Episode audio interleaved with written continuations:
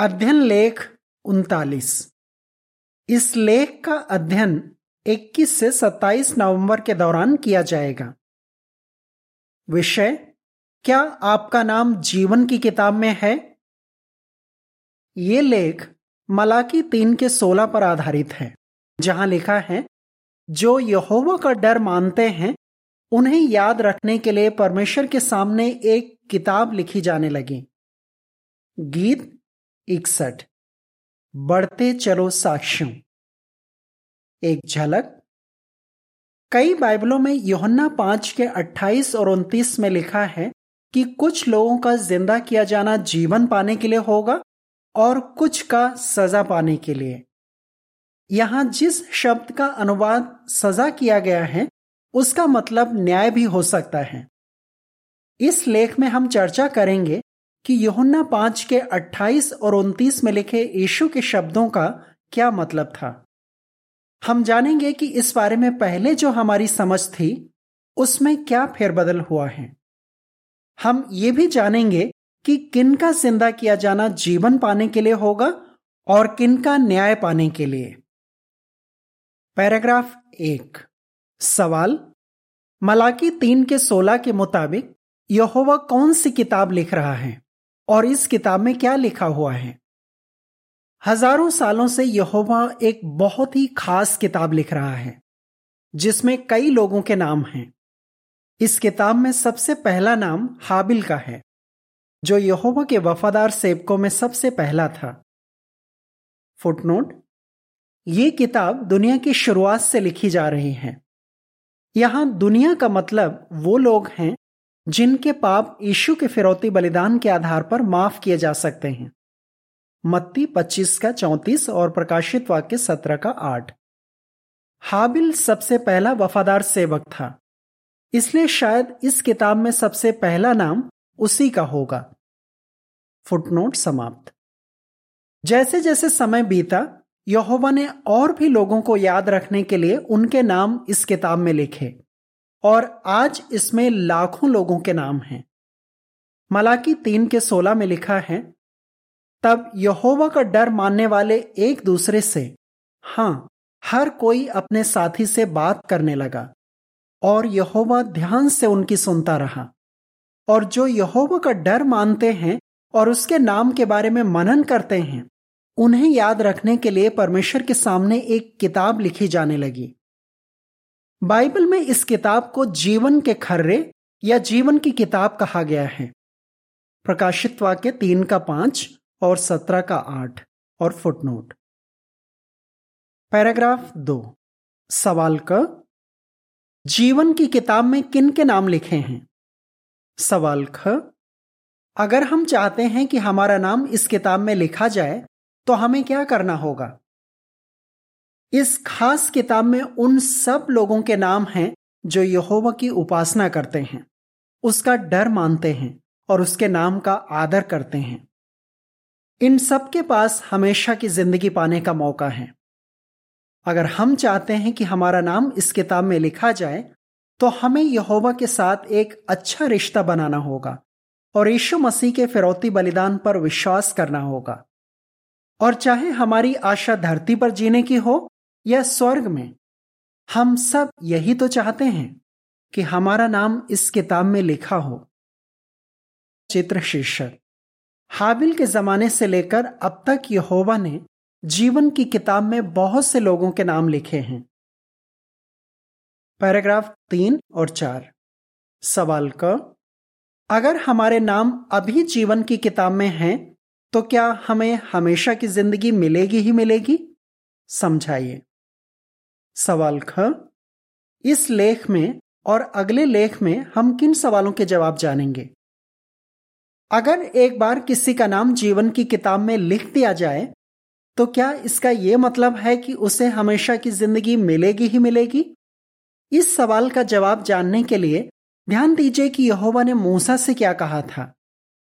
जिस किसी ने मेरे खिलाफ पाप किया है मैं उसका नाम अपनी किताब से मिटा दूंगा। निर्गमन बत्तीस का तैंतीस। इसका मतलब जब यहोवा किसी का नाम अपनी किताब में लिखता है तो मानो वो पहले उसे पेंसिल से लिखता है और वो नाम मिटाया भी जा सकता है, पर हम सभी चाहते हैं कि हमारा नाम उस किताब से कभी ना मिटे। अगर हम ऐसे काम करते रहें जो यहोवा की नज़र में सही हैं, तो वक्त आने पर वो हमारा नाम अपनी किताब में हमेशा के लिए लिख देगा, मानो पेन से लिख देगा। लेकिन इससे कुछ सवाल उठते हैं, जैसे बाइबल में उन लोगों के बारे में क्या बताया गया है जिनके नाम जीवन की किताब में लिखे हैं और जिनके नहीं लिखे। जिन लोगों के नाम इस किताब में लिखे हैं उन्हें हमेशा की जिंदगी कब मिलेगी। जो लोग यहोवा की उपासना नहीं करते थे और जिनकी मौत हो गई, क्या उनके नाम भी इस किताब में लिखे जा सकते हैं। इस लेख में और अगले लेख में हम इन सवालों के जवाब जानेंगे। जीवन की किताब में किन के नाम हैं? पैराग्राफ पांच और छह।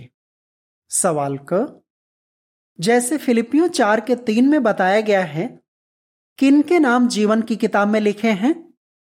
सवाल ख, उनके नाम जीवन की किताब में कब हमेशा के लिए लिखे जाएंगे। जीवन की किताब में किन किन के नाम लिखे हैं। इस सवाल का जवाब जानने के लिए हम लोगों के पांच समूहों के बारे में बात करेंगे। इनमें से कुछ के नाम जीवन की किताब में लिखे हैं और कुछ के नहीं।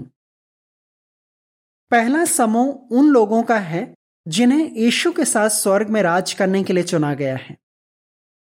क्या उनके नाम अभी जीवन की किताब में लिखे हुए हैं?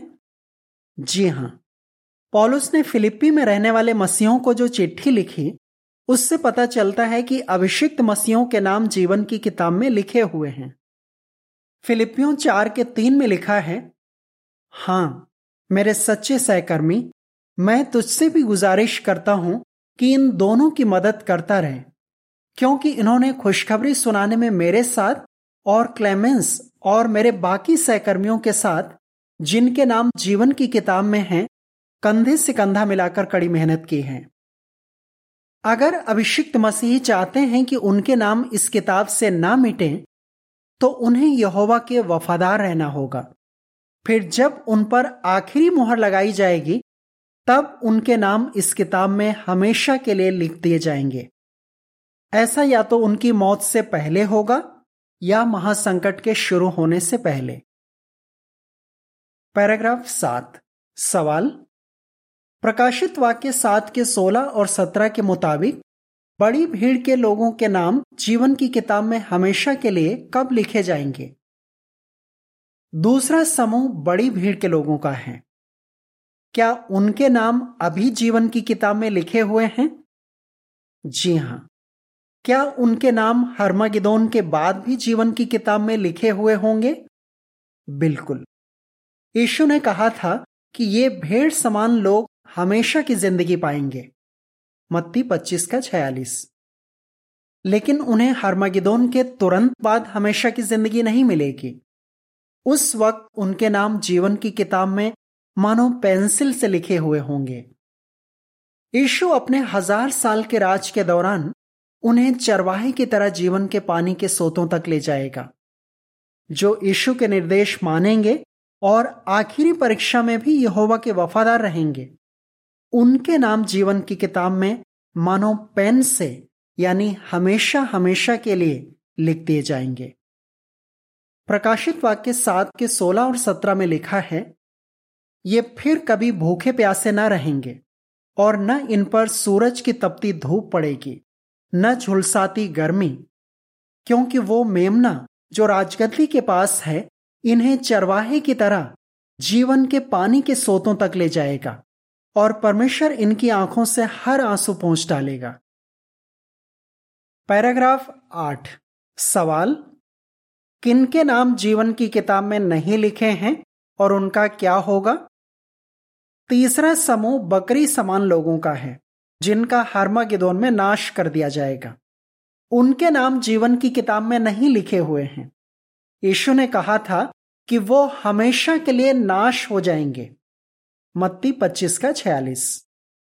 पौलुस ने भी कहा था कि उन्हें सजा देकर हमेशा के लिए नाश कर दिया जाएगा, दूसरा थिस्सलुनीकियों एक का नौ।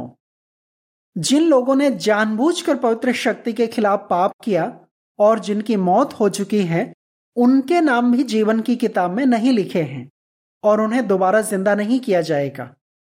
उन्हें हमेशा की जिंदगी नहीं मिलेगी, बल्कि उनका हमेशा के लिए नाश हो चुका है। अब आइए बचे हुए दो समूहों के बारे में बात करें। इन समूहों में वो लोग हैं जिन्हें धरती पर दोबारा जिंदा किया जाएगा। किन्हें दोबारा जिंदा किया जाएगा? पैराग्राफ नौ, सवाल क, प्रेषितों चौबीस के पंद्रह के मुताबिक किन दो तरह के लोगों को धरती पर जिंदा किया जाएगा? सवाल ख, इन दोनों तरह के लोगों में क्या फर्क है? बाइबल में बताया गया है कि अच्छे और बुरे दोनों तरह के लोगों को जिंदा किया जाएगा और उनके पास हमेशा तक जीने का मौका होगा। प्रेषितों चौबीस के पंद्रह में लिखा है, और मैं भी इन लोगों की तरह परमेश्वर से ये आशा रखता हूं कि अच्छे और बुरे दोनों तरह के लोगों को मरे हुओं में से जिंदा किया जाएगा। अच्छे लोग वो हैं जो यहोवा के वफादार थे और जिनकी मौत हो गई, और बुरे लोग वो हैं जो मरने से पहले यहोवा की उपासना नहीं करते थे। इनमें से कुछ ने तो बहुत बुरे बुरे काम किए थे। दोनों ही तरह के लोगों को जिंदा किया जाएगा। तो क्या इसका यह मतलब है कि उन सबके नाम जीवन की किताब में लिखे हुए होंगे? इसका जवाब जानने के लिए आइए एक एक करके दोनों समूहों के बारे में चर्चा करें। पैराग्राफ दस, सवाल क, अच्छे लोगों को क्यों जिंदा किया जाएगा? सवाल ख, इनमें से कुछ लोगों को क्या खास जिम्मेदारी दी जाएगी? चौथा समूह अच्छे लोगों का है। उनके मरने से पहले उनके नाम जीवन की किताब में लिखे हुए थे, पर क्या उनकी मौत के बाद उनके नाम इस किताब से मिटा दिए गए? नहीं, क्योंकि यहोवा उन्हें भूला नहीं है। बाइबल में लिखा है कि यहोवा मरे हुओं का नहीं बल्कि जीवितों का परमेश्वर है, इसलिए कि वो सब उसकी नजर में जिंदा हैं। लूका बीस का अड़तीस। इसका मतलब है कि जब अच्छे लोगों को धरती पर दोबारा जिंदा किया जाएगा तो उनके नाम जीवन की किताब में लिखे हुए होंगे, पर उस वक्त वो मानो पेंसिल से लिखे हुए होंगे। इनमें से कुछ को यहोवा एक खास जिम्मेदारी देगा, वो उन्हें हाकिम ठहराएगा। भजन पैंतालीस का सोलह। पैराग्राफ ग्यारह, सवाल, खुद को बदलने के लिए और अपने नाम जीवन की किताब में लिखवाने के लिए बुरे लोगों को क्या करना होगा? पांचवा समूह बुरे लोगों का है।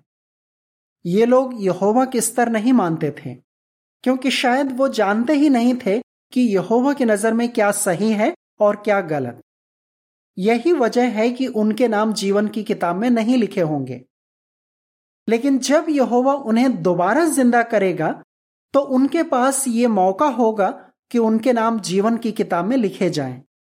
पर इसके लिए उन्हें यहोवा और उसके स्तरों के बारे में सीखना होगा और खुद को बदलना होगा। इनमें से कुछ तो बहुत बुरे बुरे काम करते थे, उन्हें वो काम छोड़ने होंगे, लेकिन ये सब वो अपने आप नहीं कर पाएंगे, दूसरों को उनकी मदद करनी होगी। यीशु के हजार साल के राज के दौरान उन्हें कई सारी बातें सिखाई जाएंगी। पहली बार लोगों को इतने बड़े पैमाने पर सिखाया जाएगा। कुछ और जानकारी, जीवन की किताब में किनके नाम लिखे हैं? इनके नाम लिखे हैं, अभिषिक्त मसीही, वो लोग जिन्हें यीशु के साथ स्वर्ग में राज करने के लिए चुना गया है। अच्छे लोग, वो लोग जो यहोवा के वफादार थे और जिनकी मौत हो गई, इन्हें धरती पर जिंदा किया जाएगा। बड़ी भीड़ के लोग, वो लोग जो आज यहोवा की उपासना कर रहे हैं और जिन्हें धरती पर हमेशा तक जीने की आशा है, इनके नाम नहीं लिखे हैं। बकरी समान लोग, दुष्ट लोग जो यहोवा की बात नहीं मानते और जानबूझकर पवित्र शक्ति के खिलाफ पाप करते हैं, इनका हार्मागिदोन में नाश कर दिया जाएगा।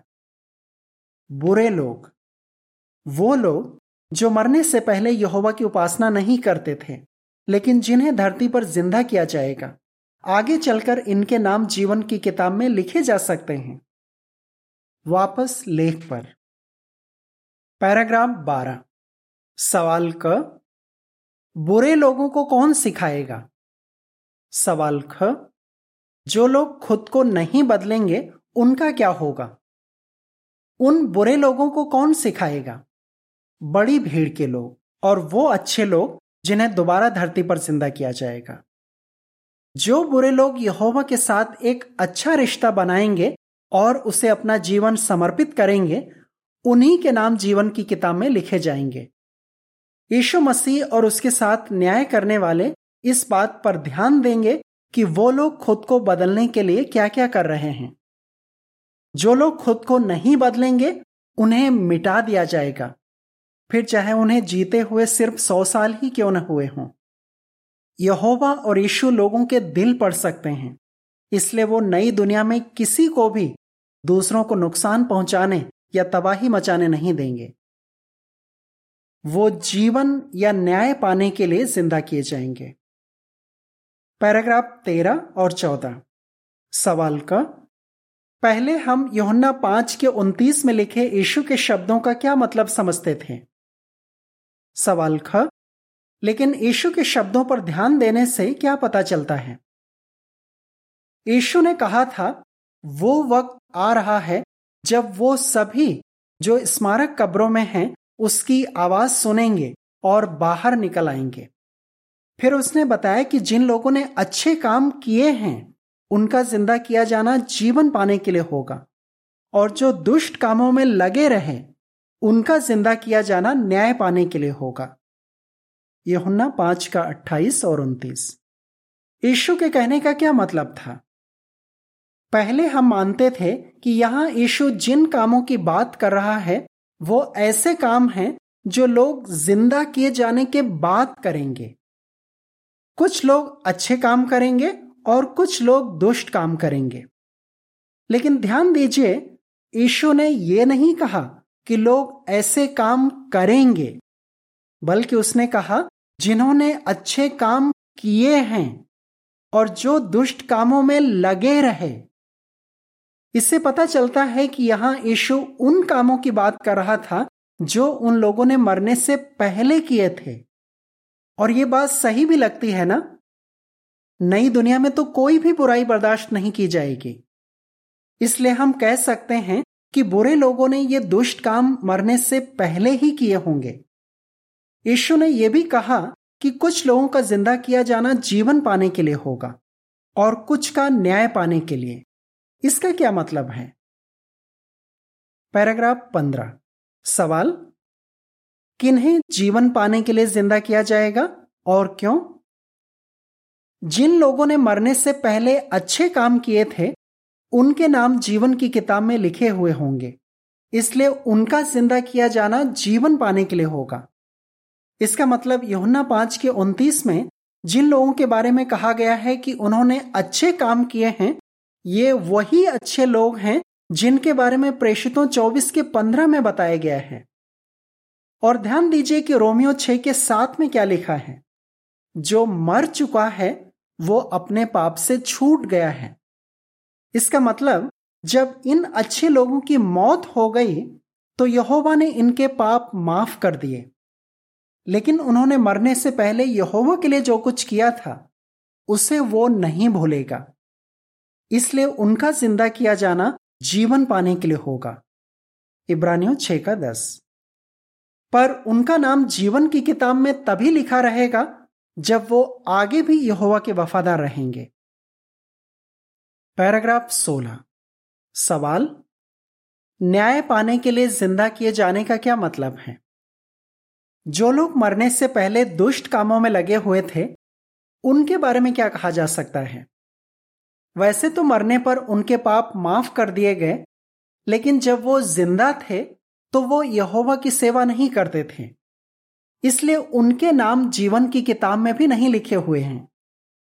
और याद कीजिए कि जिन बुरे लोगों के बारे में प्रेषितों चौबीस के पंद्रह में बताया गया है, उन्होंने भी यहोवा की सेवा नहीं की थी और उनके नाम भी जीवन की किताब में नहीं लिखे हुए हैं।